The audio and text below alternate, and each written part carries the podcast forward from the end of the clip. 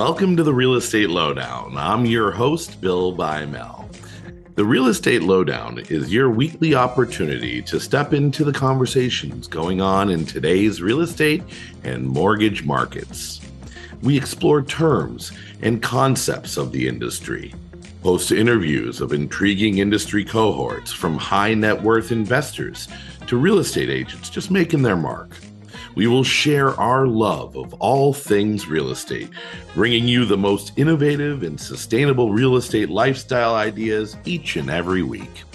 If you enjoy what you hear today, hit the follow button, subscribe so you don't miss an episode, and please share your support with a quick review. You can find me on the web at billbymel.com, and thanks for joining this episode of the Real Estate Lowdown.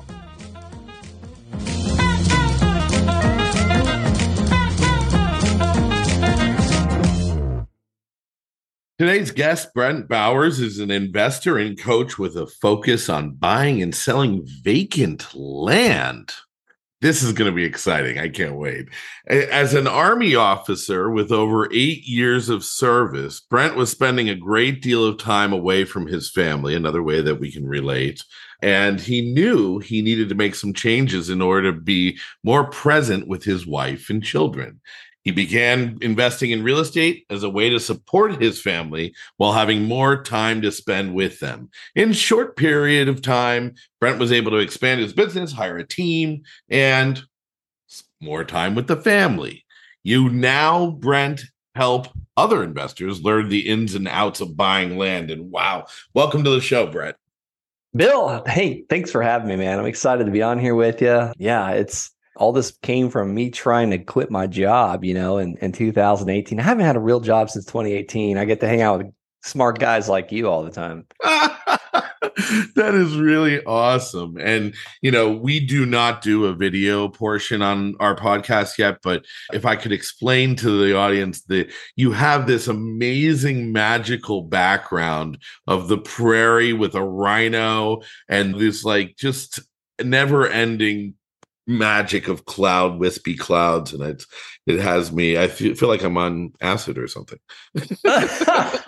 My kids love it. Like they're always wanting to take pictures of it. I call that uh, ricky the rhino because you know excuse me in business in business we have to uh, we have to be rhinoceros. We have to have three inch thick skin. Right. We've always got to be charging. We have to have tons of energy. And and that's really like i i think the most successful people in business are the ones that they just have a ton of energy. Leaders you know, executives. So I just keep that rhino back there to remind me what the heck I got to be, you know? Yeah, that thick skin. I love that. That's great. You know, and it's interesting. Why land? Why yeah. land? Man, I get that. I get asked that all the time. And thank you for asking me. I love answering that. And I'll tell you my opinion is because I'm from a I love that that coffee cup. Meh. You know, meh.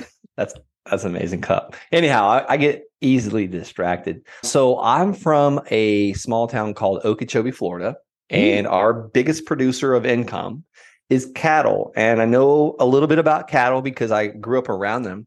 It's the herd. You know, the herd goes to get slaughtered. And anytime there's a herd mentality, eventually, you know, they they all run off the cliff together. And I realized back in 2016 when I was searching for answers sorry, I got something going on with my throat today. When I, was searching for answers, how to get out of my day job so I can be home with my family, I was going on co- third combat deployment, so I had to train up for that. I was listening to the four hour work week like every day in my car. I was darn near worshiping it, and I had I thought I had a problem actually. I was like, man, like this is like turning into like a mini god. Um, but I, what's that? Passion. Passion. Yeah, I was like, I yeah. can do this. I, I I didn't quite believe it and then I started searching for more answers, listening to the great podcasts like this. And I heard a guy talking about flipping vacant raw land and doubling his money overnight. And I was like, okay, I've never heard anybody else saying this. This, there's something to this.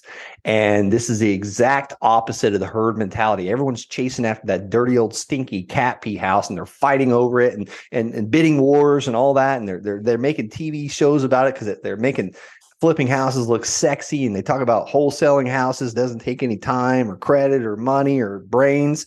I was like, man, there's something to this land. And it proved me right to, to just take a dive into it and take the chance. Hmm. Have you do you own a like a large portfolio or are you mostly flipping? Yeah. A little bit of both. Me and my wife Emily, we keep land all over the country. You know, we just kind of hold on to it. But that land doesn't pay us anything, right? A lot of people think, oh, that's a liability. Like you have tax money and all these things and blah, blah, blah. I just hung up with a, a financial planning, you know, insurance agent. And he's like, well, isn't that a liability? I said, well, no, I mean, it could be, yeah, if you look at it that way. But I also flip most of it most of it. Some of I hold on to it because I know one day the path of growth is going to go through this area, or I'm just speculating. But most of the time, on nine, I say 99% of my land deals, I have the land sold to an end buyer before I even take ownership of it. And a lot of times I use the end buyer's funds to buy it. And what's left over is where I become the bank. And that's where, like, you've never seen like most of the time the biggest prettiest buildings in every city and every state are banks because they're pretty smart with money. So what's the largest? Do you have some exciting deal you want to share with us? Like the you know in recent years or whatever like what's yeah. your biggest yeah. deal your deal you're most proud of? Even you, if it was a flip at the table kind of thing you know? My proudest deal was actually my second land deal my second land deal. It, I bought it for well, I'll talk about my first one. I bought it for two hundred eighty five dollars and sold it to a realtor for five thousand. She lowballed me, right? Because hmm. it was worth ten thousand. But that's the one that showed me like, okay, I can make money doing this. Right after I heard that podcast, I did it very like about a month and a half later. My second land deal is the one I'm most proud of because it's the one that changed my life. Because I bought a piece of land that was landlocked for five hundred bucks. I was like, this is a crappy land, but what's I mean, five hundred bucks let's give it a go. I just made five grand on that $285 land deal. So right. I really only made like 4,700 bucks. So I took that $500, bought the land and went home immediately after buying that land, put an ad on Craigslist for $500 down and 400 a month. That next day, someone came to my house and gave me $500 cash and he paid me $400 a month for many, many months after that. And that one covered my truck payment. And that's when the light bulb kind of went off. I was like, I can keep doing this and I'll become financially free because I just needed to make like six grand a month to get out of the military. Now I've got some way bigger, more exciting deals than that, but that's the one that kind of gave me my start. And right. there's so many people out there that probably have $285. And if you don't have it, maybe your neighbor will lend it to you and you can do this too. So are you you're out of the military now, by the way?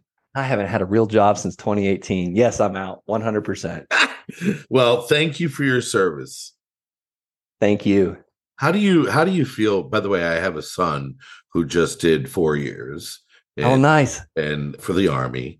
And how does it make you feel when people say that to you? Thank you for your service. You know, it's almost like a little uncomfortable. it just makes me a little uncomfortable because it's like I love the appreciation and it's it was just another it was just a job really. It right. turned into a job. That was it. I was paid to do it. God bless you people for for paying your taxes. I pay a lot of taxes too. But no it was just it was an honor. It was very respectable. Like i loved it. I enjoyed it. I was just tired of being away all the time. Like my first yeah. marriage failed because I, my first enlistment four years. I was only home like two of those years. I mean you saw it with your son you know? Yep yeah, he was gone the whole time. I mean, that's just not the you know, you did it as a segue, not as a career. And I do admire anyone who's willing to make that their life. And I also that's why I asked that question because my son hates it when people say thank you for your service because he spent his you know his the bulk of his time on Fort Hood you know doing a very good cause by being a doctor in the hospital and really but you know it didn't feel like there was a service you know and so there is a lack of comfort that i think goes with it.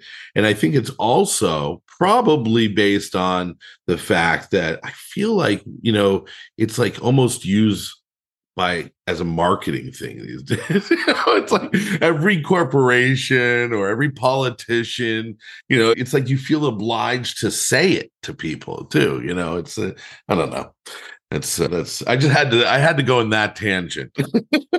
yeah, I think there's a certain humbleness too, as a right. as one thing with military training. I was in the army as well. Like, you know, you become really humble. Right. You know, at the end of the day, it's like it's like you don't want to be and like it's it's awesome for the gratitude and and just like it's amazing. Like I I got so uncomfortable like when when people would like buy me things on an airplane because I had to travel in uniform and it, but it was also really cool too. It was like it was nice to be appreciated. But it's like you know what, I don't deserve this. Like what's right? Like no, I, know, I, the humble thing also rings. You know, you know, you're there to do a job. You're respectful, and you know it shows anyone who is even willing to go out and take this job for any period of time there's a certain selflessness and dedication to whether it's your country your family whatever yourself you know whatever you're using as the motivation to get you through. So obviously i'm proud of the fact that i can say that i have a son that served in the army. You and i'm so, so, happy cool. that he came home in one piece and never went to war. That's yeah. Yeah i'll tell you my like you know what? Uh, like people should tell our wives and our mothers, even our fathers, thank you for your service. Because I'll tell you, my I did two deployments to Afghanistan. My first was one year, my second one was four months. My mom, I came back after the first one, like, you know, and I pray she's not listening to this.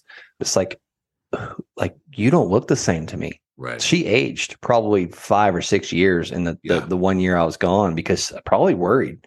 So that's so true, Brent. I mean, that is like, you know, you really hit the nail on the head. It affects not just the officers, and obviously there's a lot to be said for the for those that are coming out of of real you know deployments like but you're right the the the ripple effect that it has on parents and loved ones I totally get it. I will tell you and you don't know me that well some in my audience do but i'm a widower. My wife passed away from breast cancer about 8 years ago and i don't even know why i was saying that. Just that like the oh that when i saw her father age in one year, two years. I mean, just like that happens. The effect on families, you know, it does happen. And so you're right. We should acknowledge our loved ones. God bless you, man. God bless you. God, yeah. Let's show people how to make some money. This is why I do the podcast. I'm, you know, listen, this is not the the episode you're going to use to, you know, advertise your show. This is an episode about getting to know you and me and re- about real things in life. I mean, I love the fact that like you're actually dedicated to helping veterans too, right? How are you doing so? Yeah, no, it's amazing. I got a lot of time on my hands back in 2019 whenever we got the whole, you know, when you figure out your finances and everything's paid, you start mm. like needing something to do. Like they say that idle hands are the devil's playground.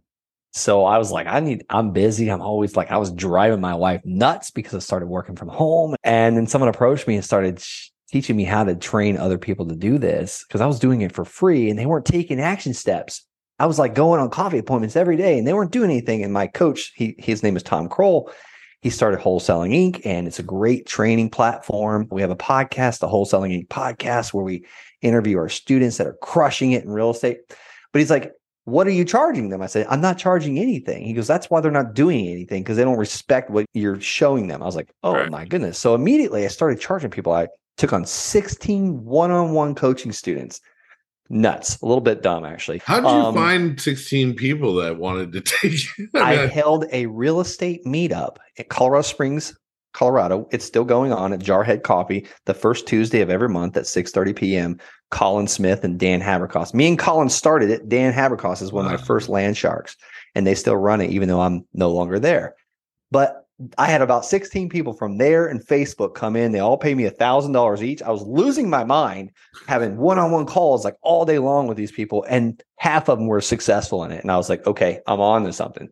So we created a course around it, and then coaching and support calls. And I've got an assistant coach. I've got other sharks doing support calls. And then I looked back about two and a half years later, right now, and over like 60% of our students are veterans and they're just kicking butt in it. Like, I mean, and I mean, like they're doing way better than I am because wow. just, I wish I had that support when I was started getting started. I made all those stupid mistakes. I shouldn't say stupid. I just didn't know what I didn't know. Hey, you live and learn. That's really a great story. So you've got this, you know, obviously you've got some great students that you've helped to learn the business. And when you look back, again, I'm going to get personal here. When you look back on your career, do you like teaching more? Do you like doing deals more? How do you, oh, how do you, how I, do you deal with that? I way, way prefer teaching because when I get so I'm not going to do it on your show, but I smashed this victory bell like all day long. I actually broke the handle off. It's on the floor there.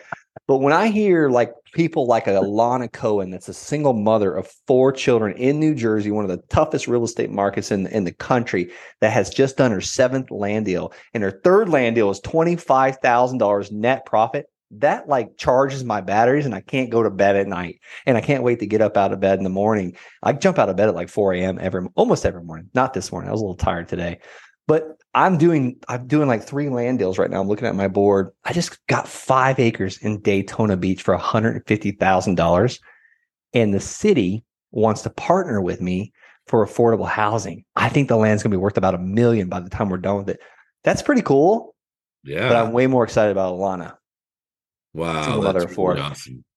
Well, you got. It sounds like you got a lot in the works. You are. That is important. That you, even as an educator, you're you're staying present in deals. I certainly would love to own a million dollar property in Daytona Beach. So tell our audience that now that they've gotten to know the real you, and I, I'm I'm sold. Where do they find out more about where to find you and how to? And Oh, I'm everywhere. I'm everywhere. I've got this young market. She actually just got her master's in marketing. She works for Ford now, but she gets me on Instagram and TikTok and Facebook. Brent L. Bowers one. Brent L. Bowers one. Oh, YouTube as well. I'm every day. I've got a video coming out on one of those platforms that I'm teaching people how to make money in land. So please subscribe, like it, follow it, whatever the heck all that stuff is.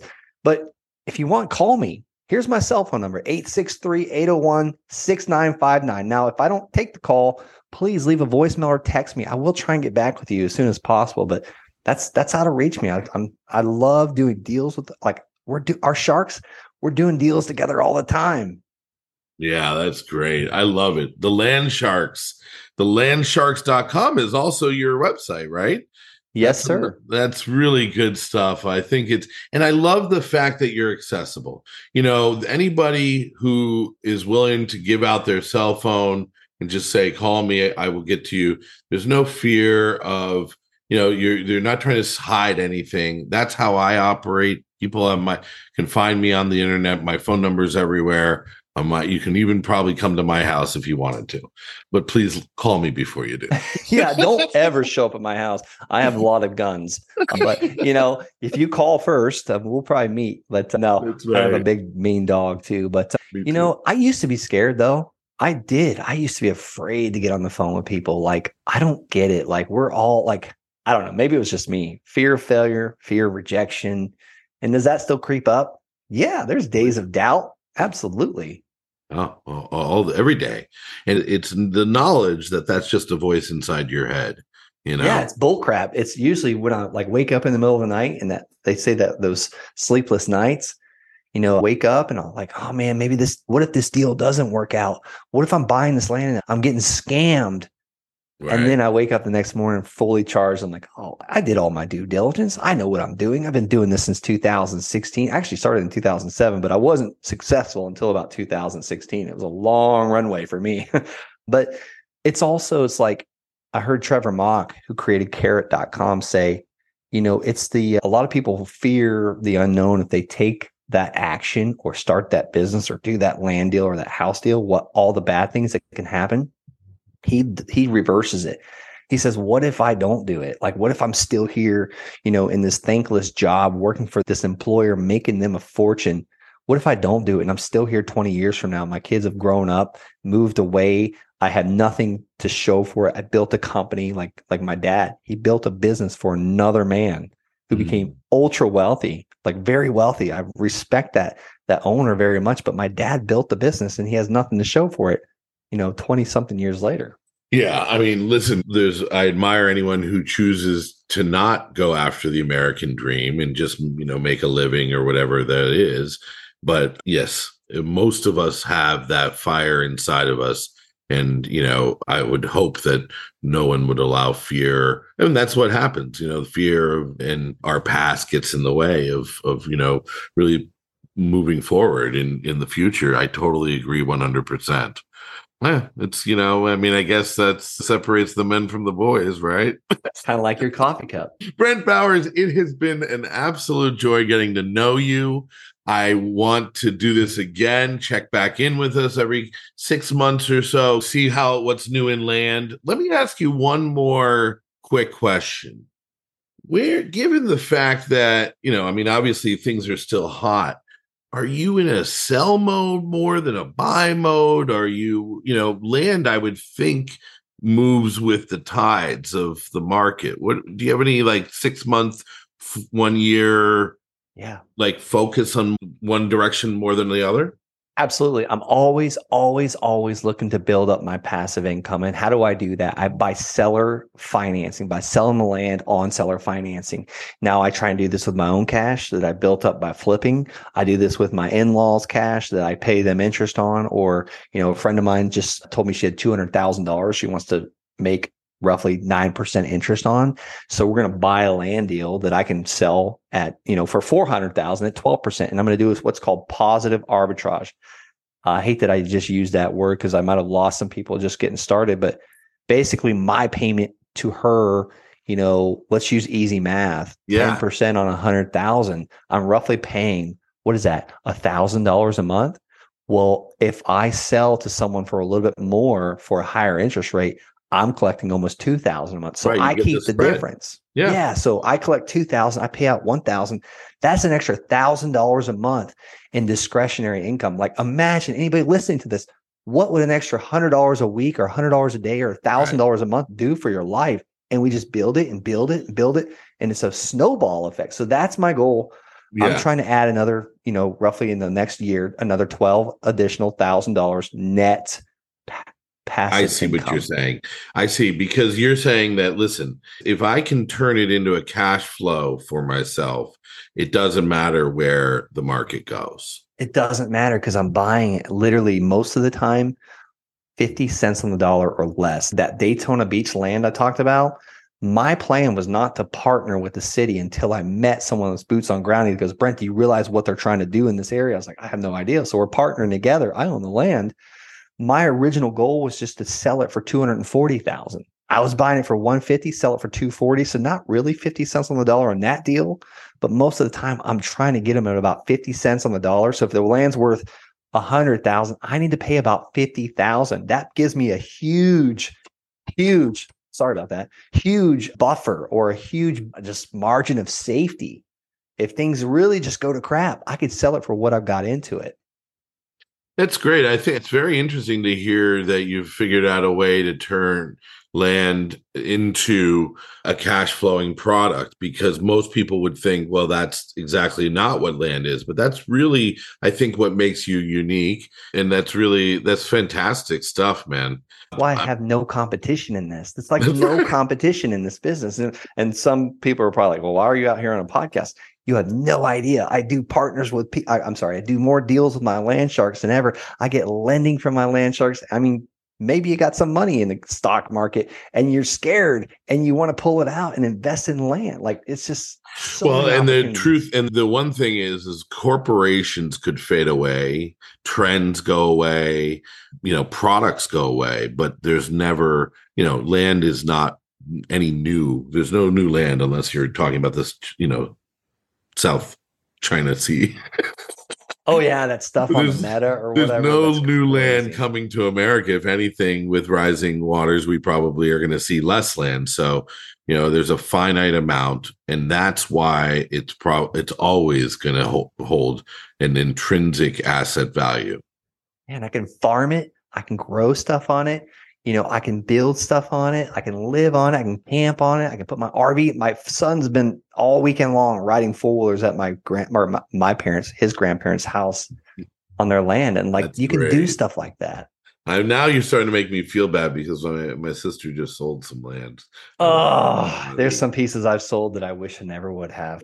Brent Bowers, thanks for being on the Real Estate Lowdown. It was a joy spending this half hour with you, my friend.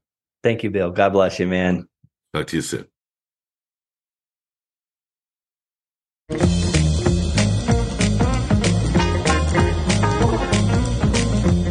That's a wrap of today's episode of the Real Estate Lowdown. I enjoy bringing this content to you each and every week, and I really appreciate you tuning in.